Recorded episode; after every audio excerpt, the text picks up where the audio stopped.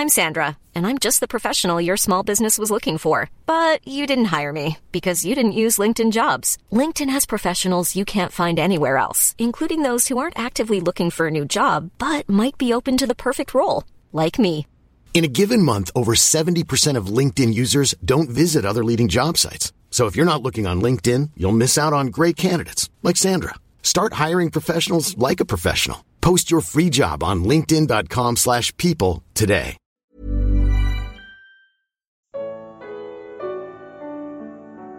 Se a Jesus chamaram de louco, como espera ser chamado?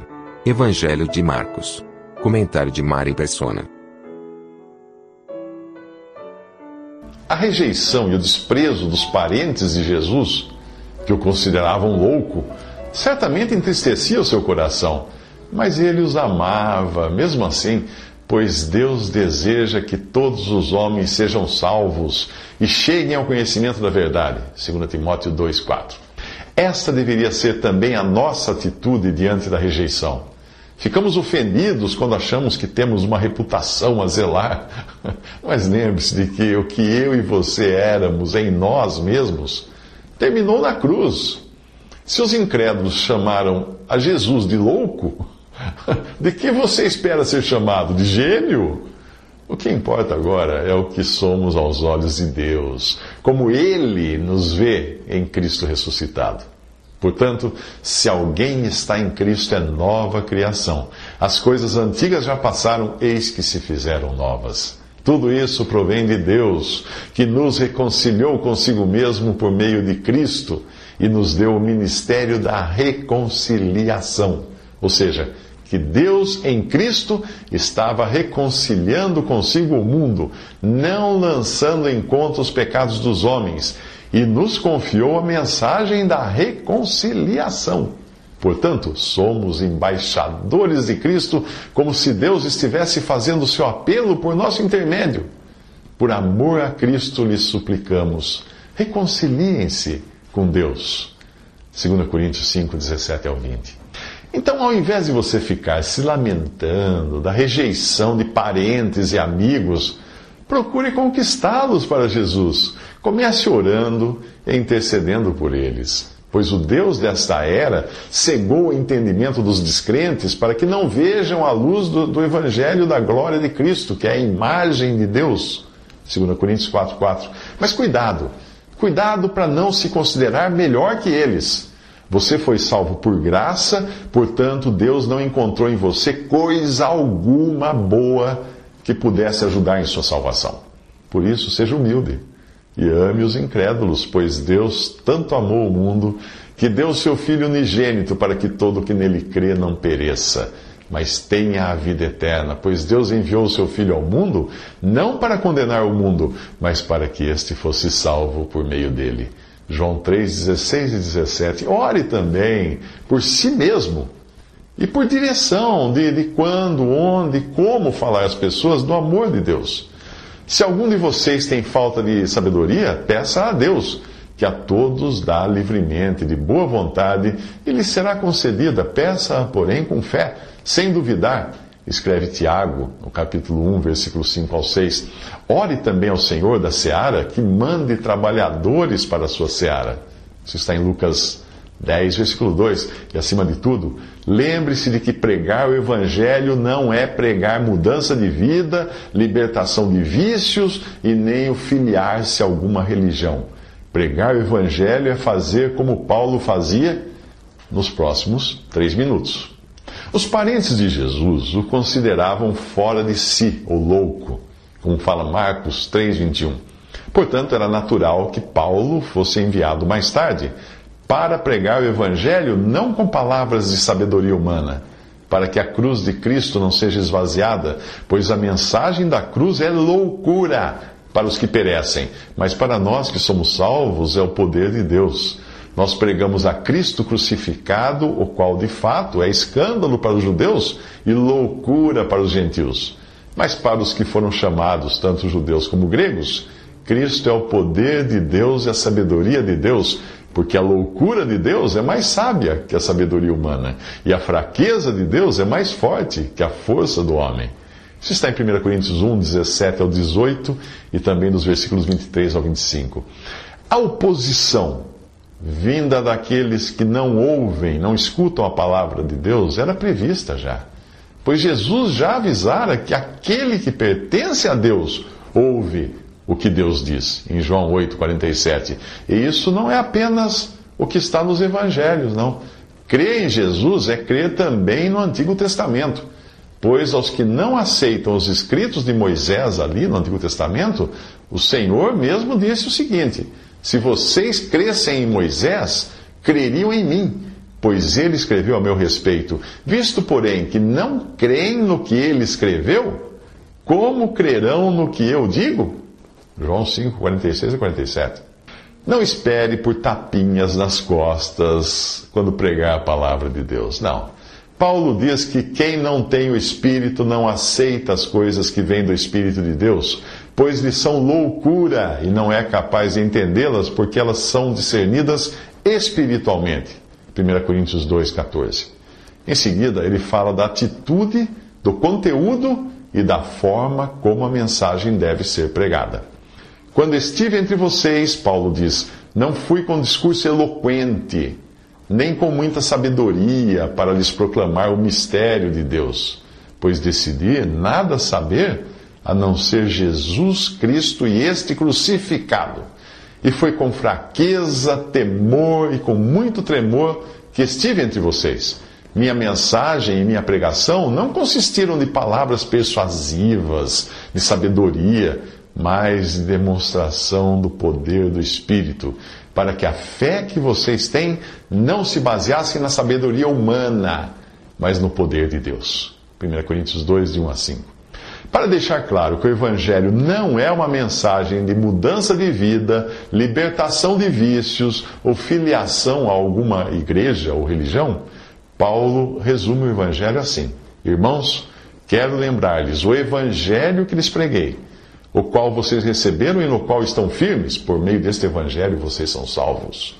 Pois o que primeiramente lhes transmiti foi o que recebi: que Cristo morreu pelos nossos pecados, segundo as Escrituras, foi sepultado e ressuscitou ao terceiro dia, segundo as Escrituras. 1 Coríntios 15, versículos 1 ao 4. Isso é o Evangelho. E os mestres da lei que haviam descido de Jerusalém diziam: Ele está com Beuzebu, pelo príncipe dos demônios é que ele expulsa demônios.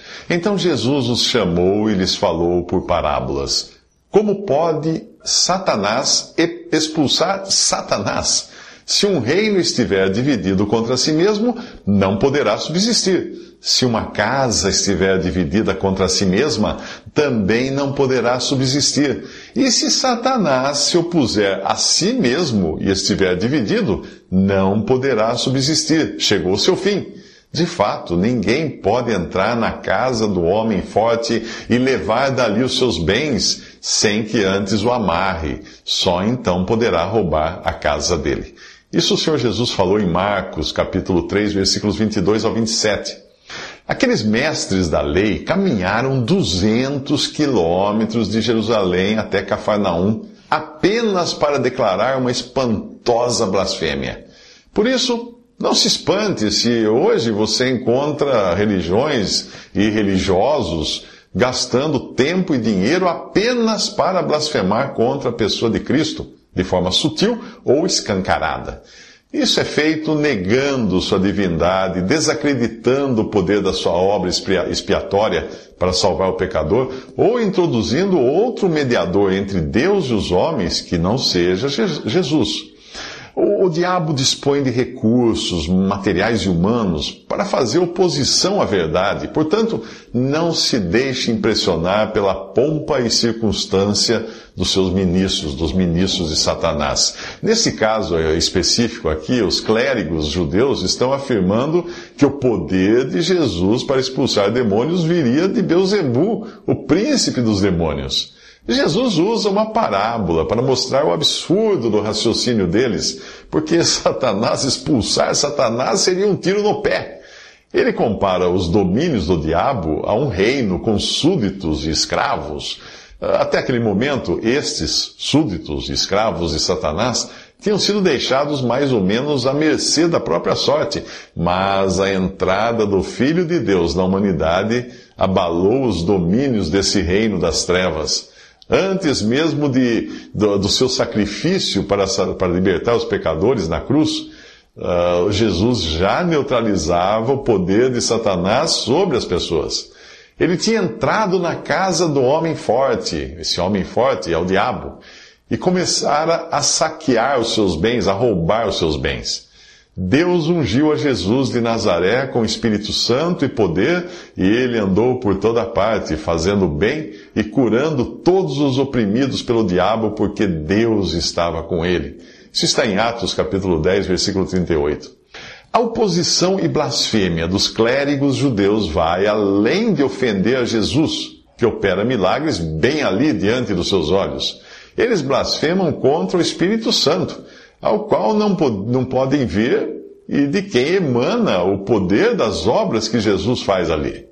Isso, isso teria consequências sérias para eles. Eh, pessoalmente, para, para eles, as consequências, as consequências seriam terríveis. E também para a nação de Israel, como um todo. É, como nós veremos nos três minutos que vêm a seguir. Após mostrar aos mestres da lei o absurdo de afirmarem que o poder de Jesus para expulsar demônios viria do príncipe dos demônios, ele lhes diz: Eu lhes asseguro que todos os pecados e blasfêmias dos homens lhes serão perdoados, mas quem blasfemar contra o Espírito Santo nunca terá perdão. É culpado de pecado eterno. Jesus falou isso porque eles estavam dizendo, ele está com um espírito imundo. Marcos 3, 28 a 30. Esta passagem é usada por líderes religiosos que praticam terrorismo psicológico e ameaçam as pessoas com a perdição se elas duvidarem do que eles dizem. Eu soube de um que usava o seguinte argumento, veja só. Quando eu prego, faço isso inspirado pelo Espírito Santo. Portanto, quem abandonar a minha igreja estará blasfemando contra o Espírito e não terá mais perdão. Outros fazem uma venda casada, vamos chamar assim, juntando a passagem da blasfêmia contra o Espírito Santo com aquela do pecado para a morte, de 1 João 5,16. Isso leva alguns à loucura, à insanidade, literalmente, quando não se suicidam por causa disso. Porque quando caem num pecado para o qual eles acham que não existe perdão, ah, às vezes basta um pensamento mau e já se acham perdidos, como se fosse possível impedir a mente de pensar. Você consegue parar de pensar? Se você crê no que Jesus disse, estará seguro de que nunca, jamais, em hipótese alguma, irá perder a sua salvação. Porque ele garantiu. Quem crê no Filho tem a vida eterna, tem a vida eterna. Eu lhes dou a vida eterna e elas jamais poderão perecer, as ovelhas. Ninguém as poderá arrancar da minha mão. Isso está em João 3,36 e João 10, 28. A sua salvação, a salvação que você recebeu de Cristo, ela começou quando Deus nos escolheu nele, em Cristo, antes da fundação do mundo e em amor nos predestinou. Efésios 1, 4 e 5. Aos verdadeiros salvos por Cristo, a Bíblia diz o seguinte: quando vocês ouviram e creram na palavra da verdade, o evangelho que os salvou, vocês foram selados com o Espírito Santo da promessa, que é a garantia da nossa herança até a redenção daqueles que pertencem a Deus. Efésios 1, 13 a 14. Você crê nisso? Então, o que as passagens da blasfêmia contra o Espírito Santo e do pecado para a morte significam? A blasfêmia, para a qual não há perdão, é explicada na própria passagem. Jesus falou isso porque eles estavam dizendo, ele está com o espírito imundo. Mateus 3,30. Ou seja, a menos que você fosse um incrédulo, vivendo nos tempos de Jesus, não há como você hoje apontar o dedo para Jesus e dizer, pelo príncipe dos demônios é que ele expulsa demônios, como fala em Marcos 3, 22. Não tem como. Só se você estivesse lá naquela época. O pecado para a morte, por sua vez, é morte física. Quando um crente vive uma vida tão torta, tão fora do caminho de Deus que Deus decide entregá-lo a Satanás para que o corpo seja destruído e o seu espírito seja salvo no dia do Senhor, como fala em 1 Coríntios 5, versículo 5. Isso foi o que aconteceu com Himeneu e Alexandre em 1 Timóteo 1,20. Aconteceu também com Ananias e Safira, que foram mortos em Atos capítulo 5. E teria acontecido com o homem de 1 Coríntios 5, caso ele não se arrependesse.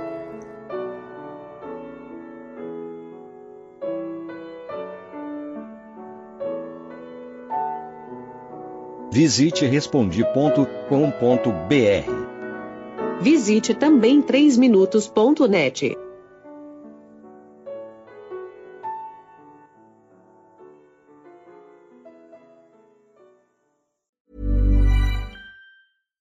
When you make decisions for your company, you look for the no-brainers. And if you have a lot of mailing to do, stamps.com is the ultimate no-brainer. It streamlines your processes to make your business more efficient, which makes you less busy. Mail checks, invoices, legal documents, and everything you need to keep your business running with Stamps.com. Seamlessly connect with every major marketplace and shopping cart. Schedule package pickups and see your cheapest and fastest shipping options from different carriers, with rates up to 89% off USPS and UPS rates. And with the Stamps.com mobile app, you can take care of mailing and shipping wherever you are. Make the same no-brainer decision as over 1 million other businesses with stamps.com. Sign up with code program for a 4-week trial plus free postage and a free digital scale. No long-term commitments or contracts. That's stamps.com. Code program.